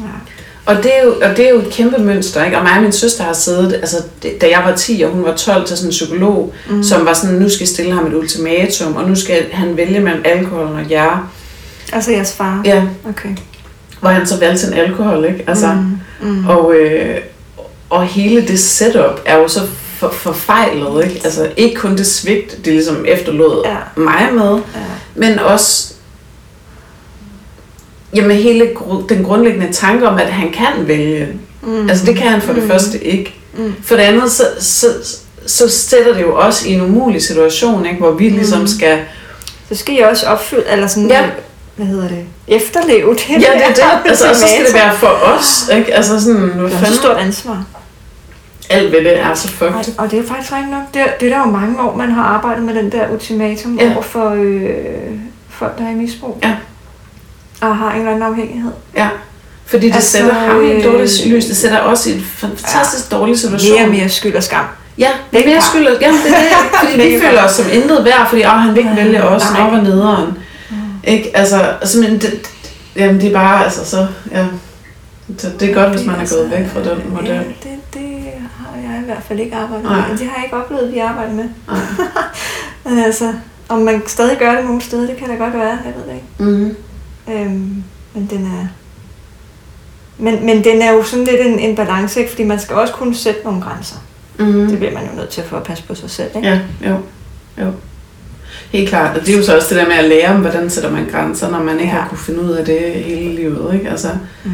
og jeg vil sige, da jeg startede på det, der har det også været meget sådan, der har været nogle meget, meget hårde grænser, jeg har fået trukket op. Altså, Ja. og nok ikke været særlig behageligt for folk omkring mig. Altså. Men det var sådan en learning, learning curve. Altså, jeg synes, det Ja. går meget bedre. Ikke? Men det er også det der med, sådan, sætter man grænsen, når man er triggered, eller Ja. venter man lige tilbage efter, eller behøver man ikke at udsætte den. Ikke? Altså, ja, ja. Eller skal man bare lige lade det flyde, ja. og lige mærke og se. Ja, og lige Det se, sådan, betyder det her egentlig noget for mig? Mm. Eller er det bare lige Mm. i det her, de her fem minutter, at jeg... Ja, Ja.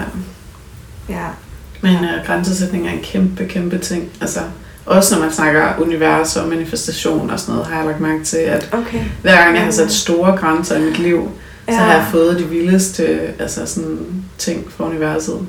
Hvad har det været for nogle grænser, du har sat der? Jeg har for eksempel sat en grænse, øhm, jeg havde en, øh, en, ret, en ret ny sådan, mandebekendtskab, der kom og besøgte mig i København, og han var ligesom i min lejlighed hele tiden. Og jeg skulle bede ham om plads. Altså jeg skulle sige til ham, og det var jo en afvisning på en eller anden måde, sådan opfattede jeg det. Og Ja. det hænger også, det, det spiller tilbage til min far, og det der med, at Ja. vi må ikke gøre far ked af det, og vi må, jeg måtte ikke sige, at jeg ville bo ude ved min far, Mm. for eksempel. Mm. Så jeg boede derude, fordi jeg ikke kunne sige, det har jeg ikke lyst til, fordi så vil han blive ked af det. Så Mm. hans følelser kommer før mine. Mm. Ja. Og det var lidt den samme situation, der udspillede sig, hvor jeg var, og jeg var nødt til at bede den her mand om, sådan, om han kunne bo på et hotel eller et eller andet sted, så jeg kunne få noget luft og plads. Og det var pisse svært for mig at bede om. Ja. Fordi at du har været tryg i og vant til, at det var andres Ja, behov. det er hans behov. Og hvis han nu bliver ked af det, Ja. ikke? Ja, ja, ja. Øhm, ja. Okay. Så det, var, det er bare Ja, et eksempel. det men det var sådan et, hvor jeg følte sådan, nu sætter jeg den her lille bitte grænse over for den her person, men det er sådan en midgårdsormen, jeg står og Ja. ja. kvæler med, fordi det er min far i virkeligheden, jeg siger Ja. nej til lige nu. Ikke? Ja, ja, ja. Altså sådan- følelsesmæssigt Ja. ja. bare lige så... Ja, det er lige så farligt, og jeg skal lige så meget dø, ja. når jeg gør det. Altså, ja. ja. Det er ja. så vildt, altså. Det er sådan, ja. Ja. Og det, det, der, det, er- det er jo svært at forstå udefra nogle gange, ikke? Fordi Jo. for andre, der måske ikke lige har samme øh, Ja. udfordring, Ja. ja. sådan noget, hvor for helvede. Det gør det ikke bare. ja.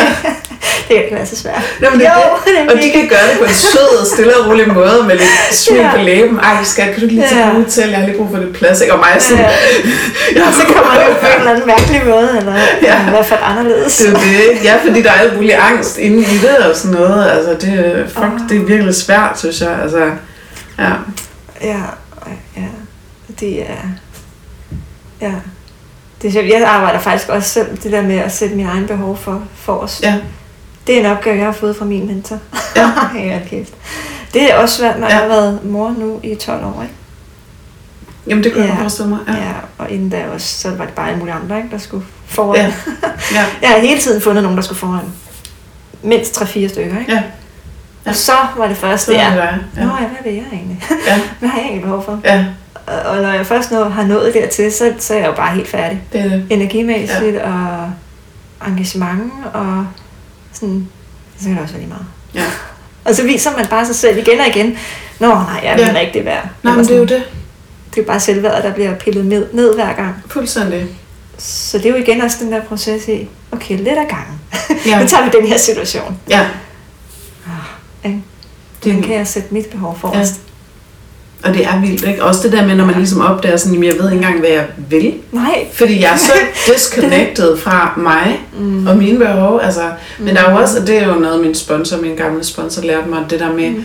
der er jo også, du får også noget i den der offeridentitet og i den der hjælperrolle, ikke? Altså, så det er jo også det der med sådan at begynde at decifrere sådan, men hvad er det, jeg får, når jeg Mm. gør det her? Altså, ikke? Mm. Ja, det er jo klart, for ja. Vi gør jo altid noget, fordi der, altså, der er en grund til det. ikke? Ja, det er det. Ja. ja. Og det var faktisk meget god. For Ja. ja. hvad er det egentlig, jeg får ud af det? Ja, Og, Ja. ja. og please alle andre, ja, det er det. hvis det er den, ikke? Jo. Den er sgu meget god. Det er meget interessant, og ja, et godt spørgsmål at stille sig selv. Ja. Ja. Også hårdt, altså, på en eller anden måde, ikke? Fordi, altså, da hun først begyndte at fortælle mig om der, det der offer, Mm. mm. hjælper, halløj, der er sådan en trekant. Åh oh, ja. Offer, hjælper og...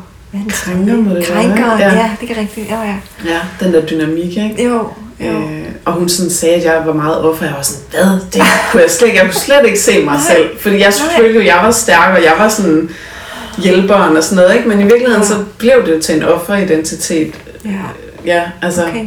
fordi Men jeg, måske afskygget, altså sådan afskygget som en hjælper. ja, lige præcis, ja. Ja, Maskeret. ja lige præcis. Ej, hvor vildt. Ja.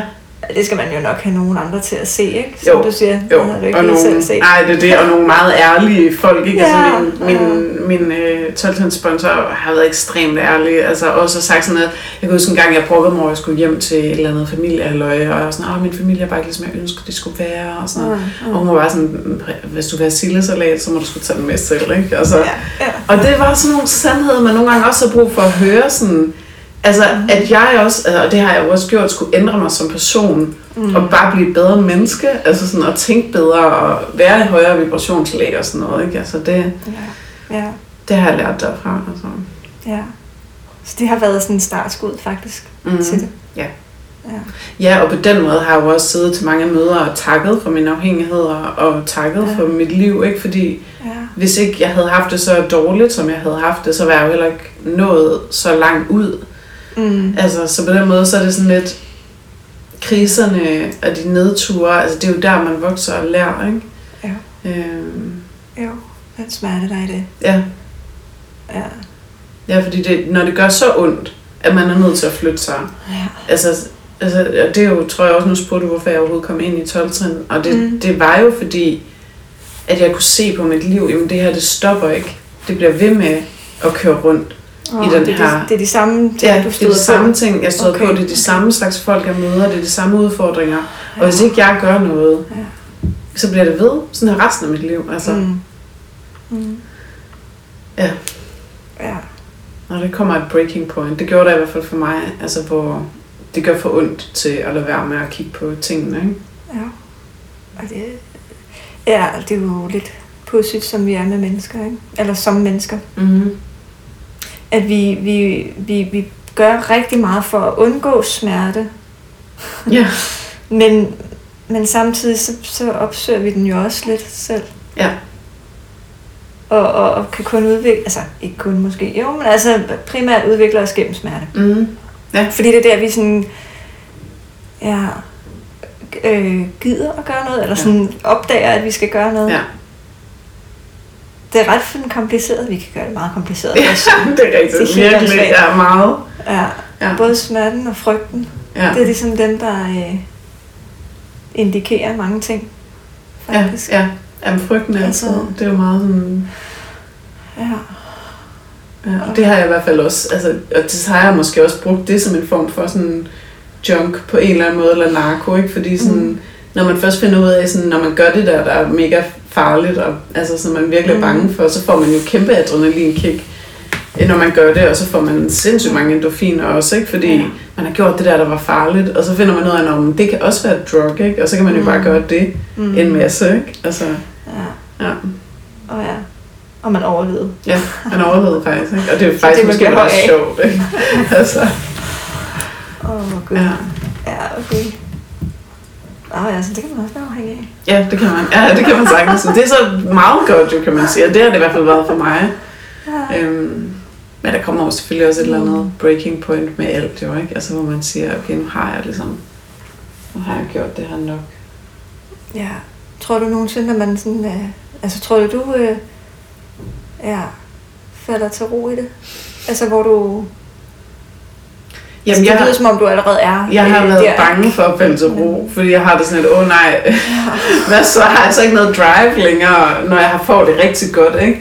Jeg har været meget sådan med de der tre bøger, jeg har committet mig til at skrive, at, øh, at jeg har været sådan lidt, hvad nu hvis jeg løber tør for energi og drive, inden Mm. mm. jeg er færdig? Hvad fanden Mm. gør jeg så? Altså, fordi jeg tror, ja, det ved jeg ikke, men det hænger jo også meget sammen med den der sådan opfattelse af kunstneren som en lidende person, ikke? Og at der skal være det der, og, og det har jeg jo virkelig masser af, ikke? Og så Ja. siger de jo også, uh, du må ikke bruge af hovedstolen, ikke? Altså, og det har jeg fandme også gjort, ikke? Hvad altså, vil det ved- sige at bruge hovedstol? Jamen det vil sige, at du må ikke, jamen det er forfærdeligt udtryk, men du må ikke bruge af dine traumer og dit eget sådan, personlige levede liv og sådan, Hvorfor?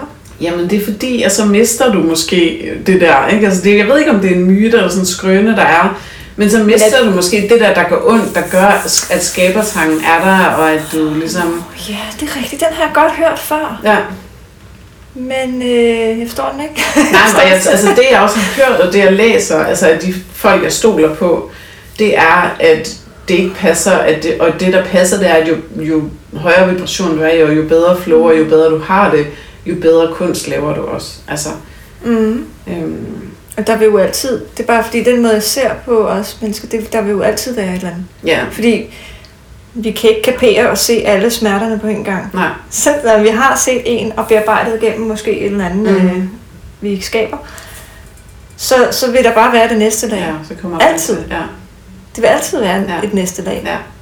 Jamen det er det, man kan altid gå dybere, Det ikke? tror jeg i ja, hvert fald. Ja. Så derfor kan Ja. man jo aldrig nogensinde slippe op af energien og Nej. motivationen i at, at komme og, og få skabt noget, Nej, tror jeg på. Nej.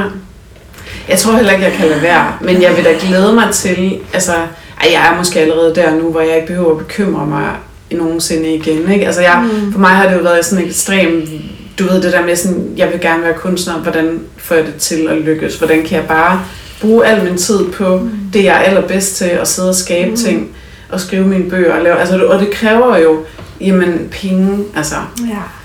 øhm, og fri, altså den frihed, ikke? Altså, Mm. og, så, det ved jeg ikke, jeg tror, der kommer bedre værker ud, når man ligesom kan lægge alle de der sådan værtslige bekymringer fra sig, og bare sidde og skabe, fordi så skaber du heller ikke til noget, og du skal ikke nødvendigvis Nej. sælge det, du laver, og du ved, Nej. der er masser sådan praktiske ting, der ligesom bliver fjernet. Mm. Øhm, Ja, så det kræver det der fundament af at øh, tryghed på ja, den måde. det synes jeg, det gør. I Ja. form af for eksempel den økonomiske tryghed Ja. i det. Ja. ja. Ja. Det giver ret god mening. Mm. Mm. Så jeg tror ikke, jeg, jeg ser mig selv i fremtiden i et eller andet kæmpestort værksted, hvor jeg bare går og tusser rundt. Men hvor jeg ikke nødvendigvis sådan skal have så meget andet med folk at gøre, men hvor jeg bare sådan kan gå og tusse rundt og lave mine ting. Og så kan der komme nogen med en lastbil og hente nogle af tingene nogle gange. Ikke? Altså, ved, sådan, men at jeg ikke sådan har så meget med, med resten af det at gøre, men hvor det kun er sådan en Ja, skabelse. skabelsen, ja. Det ved jeg ikke, om jeg bliver træt af. Træt af. Jeg er også i gang med at lave et forlag, så jeg kan udgive nogle andre folks værker og sådan noget. Ikke? ja. Så det- jeg, Igen, det er jo, der kommer faser i livet, så Ja. det er jo det, du har energi på. Det er så, det, ja. øh, Ja, og så på et eller andet det tidspunkt vil man give andre en platform, ikke? Altså, Ja. ja. når man ligesom måske selv er færdig med at sige Mm. det, der lige var at sige, ikke? Ja. Ja. Ja, det er ret... Altså, øhm, har du... Fordi nu kom jeg bare i tanke om netop, når du siger det der med processen i at skabe. at Det er ligesom bare... Uh, det, det er det, Ja. det, det er lækre. Ja. Øh, min mor, hun laver øh, keramik. Ja. Og så kan jeg huske, der var en, der henvendte sig og spurgte, om hun måtte købe en af hendes øh, figurer. Og min mor, hun er gået nu to måneder. Ah. Og hun har bare et kæmpe lager. Okay, Det er ja. jo ikke, fordi hun mangler. Nej, okay. Men det er den der, det er sådan ejerskab Ja. den måde. Ja. Hvordan har du det i det der med, du har skabt noget, det er en del af dig på en eller anden, altså det er en del af din historie, eller Ja. sådan, der er et eller andet, der er blevet bearbejdet gennem det her, i en eller anden form, Mm. mm. en eller anden grad.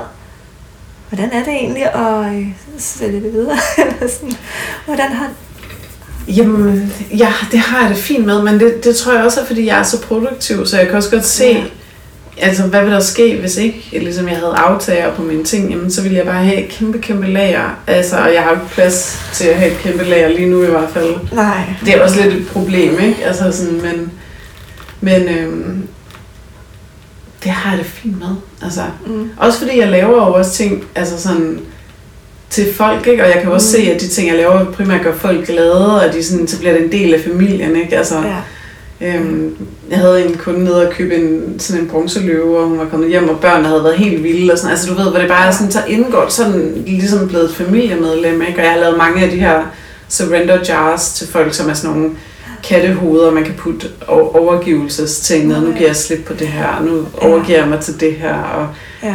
ja. øhm, og de er også, altså det er sådan, folk har sådan rituelle handlinger omkring de ting, jeg laver. Ikke? Og det synes jeg er fantastisk. Altså. ja. Altså at kunne skabe objekter, som ligesom på den måde går ind og bliver en del af folks liv. Altså, Mm, mm, det skaber værdien. Ja, det og lad det, lad det leve videre. ja. Ja. Ja, ja, og du ved, de kan stå der om 500 år stadigvæk, hvis folk eller, ellers Ja, ja, ja. ikke taber på gulvet. Ikke? Altså, og, ja, det synes jeg er ret fantastisk. Altså, Ja. Jeg ved ikke, hvad jeg ellers mere vil her i livet egentlig, end det. Mm. Altså, nej. Ja, nej, det er fint. Ja.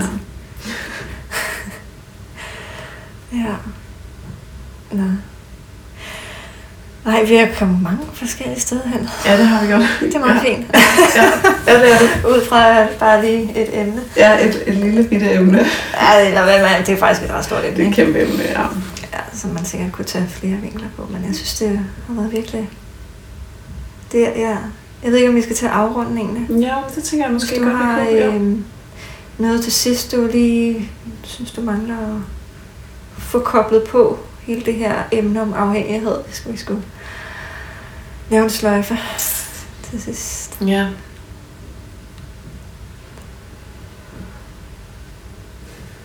Jamen, der er jo så meget, man kunne sige, ikke? Altså, ved jeg sgu ikke lige. ja, det er sgu. Det er svært. Ja. Jeg synes, det er vigtigt, det der med at give slip på skylden og skammen i det, ikke? Men det, altså, hvis man selv ligesom bruger... Øhm, men så, fordi så tænker jeg også, hvad så med altså, folk, som er som sidder på sidelinjen af nogen, der har et misbrug eller et overforbrug mm. eller et eller andet. Ikke? Mm. Altså, det synes jeg er svært. Det vil, vil, jeg gerne have haft, at folk skulle sige som mig. Uh, ja, det er... Ja. Ikke? Altså, det er ikke dit problem, eller sådan, find noget andet at gå op i. Lad være med at prøve at kontrollere andre. Ikke? Altså, det kan man jo i hvert fald ikke. Det er jo i hvert fald noget, jeg har lært ekstremt mange gange igennem mit liv. Det der med, at folk de gør det, de vil, når de er klar, og når de vil. Ikke? Altså, så det der med sådan at blive over på sin egen banehalvdel generelt i livet. Ikke? Altså, det Mm. tror jeg er en kæmpe vigtig, vigtig ting i forhold til at finde altså, fred, sjælefred og lykke. Det er at blive på sin egen banehalvdel. Ja. Øhm, ja, Mm. det er den bedste lykke, jeg kan komme med. Ja. Ja. Ja. Men altså den der codependence, altså når jeg ikke selv har haft misbrug i mit liv, eller ikke selv har Ja. været misbrugeren, så tror jeg, at det der med at forsøge at styre en misbruger, det har så, så har det været mit fix, ikke? eller min, min ting. Ikke? Altså. Og distraktion ja, på en eller anden måde. ikke? ja, sådan så jeg slap for at tage stilling til mig selv. Altså, Ja, ja. ja. Det, det skal man også holde sig fra, tænker jeg. Det er lige så fugt som Det er- den misbrugende part af det Ja. faktisk. Ikke? Altså, ja. ligesom fokus over på en selv, og hvad kan man for eksempel gøre for andre? Ikke? Altså, ja. Er der et eller andet, man kunne gøre i den her verden, som vil gøre noget godt for andre? Det har også været en kæmpe mm. vej ud af lidelse for mig. Ikke? Altså, øhm, at flytte mit fokus fra min egen lille, åh, åh, det er synd, og åh, jeg har det da så dårligt, og sådan noget. Du var sådan, ja, ja, men hvad så Ja, ja. et eller andet sted, ikke? Altså, ja. og hvad så? Altså, hvad nu, hvis du kunne sådan gå ud og bygge en eller anden i en park for nogle børn, eller du kunne Mm. skrive en bog, der måske ville give folk noget trøst i deres mm. liv, eller et eller andet, altså, Ja. flytte der fokus. ja. Begynd at se jer selv som andet end verdens centrum. Ja, nemlig, nemlig. Selvom det er rigtig hårdt, og, og selvfølgelig kan det gøre ondt og alt det. Ja, men det- gør det ja. Men det er også meget lindrende, faktisk. Ja. Når man opdager, Ja. hvor fedt det er, at man ikke er verdens ja. Faktisk ret befriende. Ja, det er det. Gud, ja. På alle måder, ja. ja. ja. Okay. Ej, jeg har, jeg, det var faktisk, da jeg pakkede min øh, taske her tidligere. Så tog jeg nogle øh, orakelkort med. ja. Bruger du det? Nej, det har jeg ikke gjort. Det var det. Ja, altså orakelkort, jeg tror måske, der er mine, nogle veninder, der har prøvet det på mig. Ja. Prøvede det på dig så? ja, på den. Er det ikke sådan man vender dem, og så, eller hvad? Hvad gør man med dem? Ja. Det ved jeg tydeligvis ikke. Altså, det kan jo være forskelligt, ikke? Okay. Jeg har taget to forskellige med. Hvilken Mhm. en synes du, det skal være? Øh, den der. Den der. Oraklets visdom. Orakelsviseren. Ja. Den er også god. Nå, ej, det man... Øh, det jeg gør. Man kan jo gøre det på mange måder. Ja. Øh, altså, du har bare kortene. Mm-hmm. Så kan du øh, lige tune ind på et eller andet. Mm-hmm. Øhm, om der er noget, du godt kunne tænke dig et eller andet budskab om. Okay. Ja. Om der er noget særligt. Så Mm-hmm. tune ind på det, og så blande imens du tuner ind. Ja. Og så, og så nogle gange, så kan det være, at der er nogen, der falder ud, mens man blander. Men ellers så, øh, så trækker man bare, når man mærker, åh, oh, det var det der. Okay. Der var lige et der. Så vil du prøve? Ja. Skal jeg blande, og, eller skal jeg bare sådan... Du blander bare, mens du tuner ind. Jeg blander lidt med. Så bliver det ligesom øh, en del af det.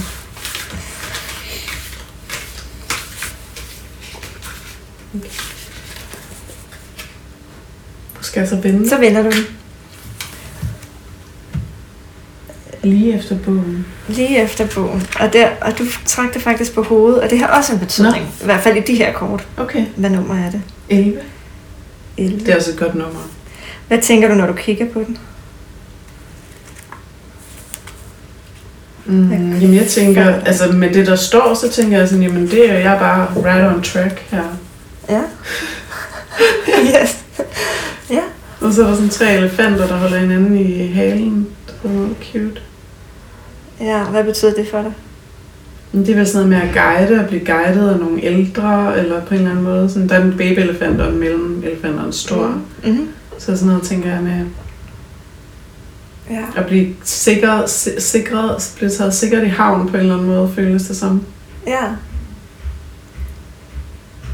Ej.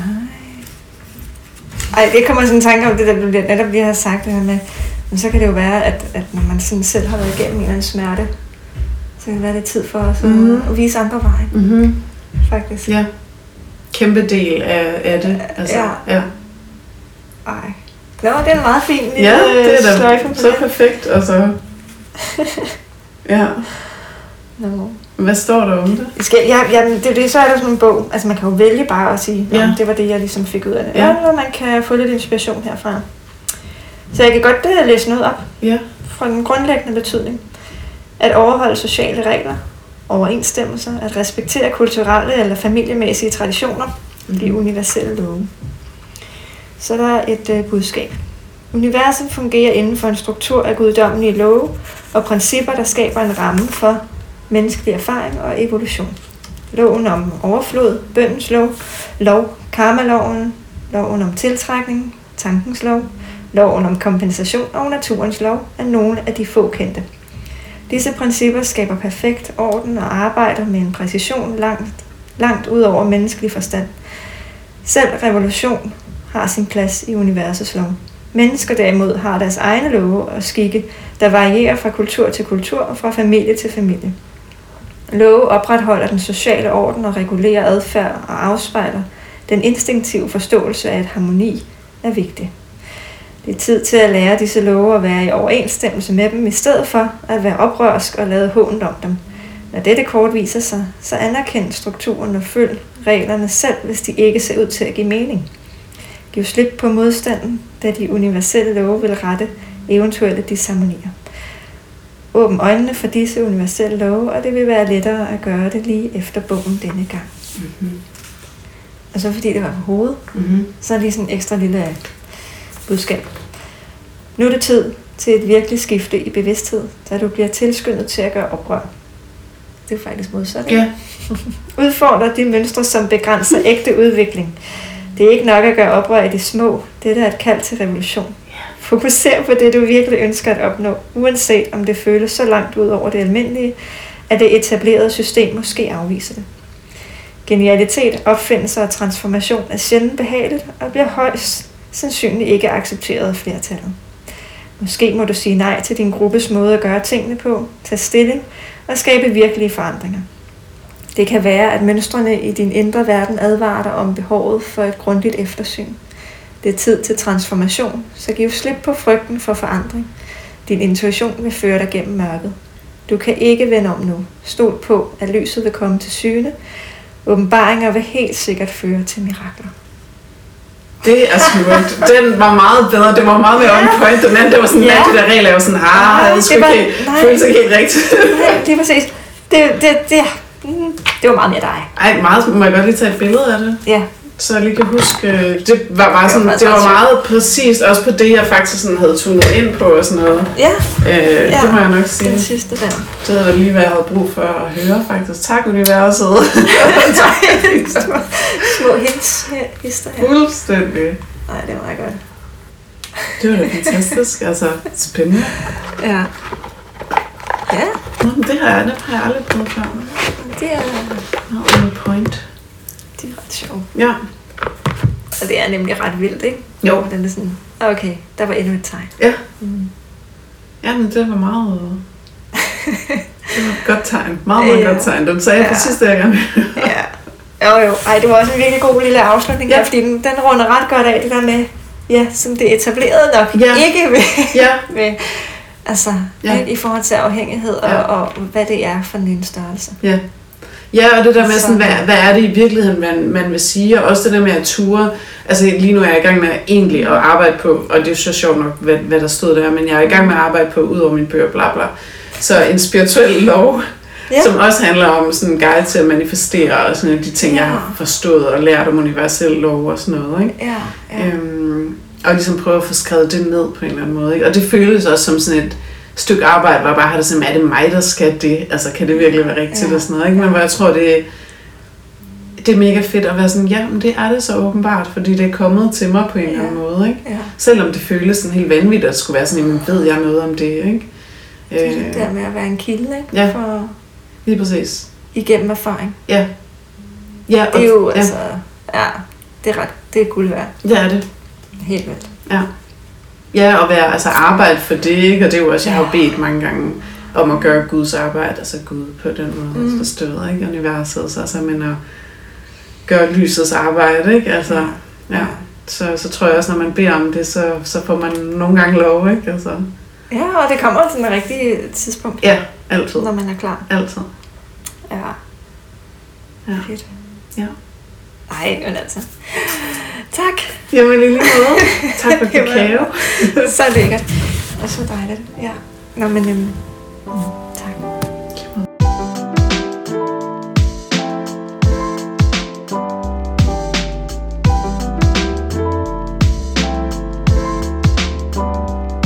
Tusind tak, fordi du har lyttet med helt til slut her. Øhm, det betyder rigtig meget for mig og for mange andre, og øh, at det her, ja, den her, det her budskab kommer ud til så mange som muligt. Jeg øh, håber, at, øh, at du føler dig imødekommet og set, genkendt måske på nogle punkter. Og så vil jeg invitere dig til, at hvis du også har en historie, du gerne vil fortælle, så vil jeg, så vil jeg virkelig, virkelig gerne høre fra dig. Så kan det være, at vi kan finde en dag, tage en kop kakao og snakke sammen.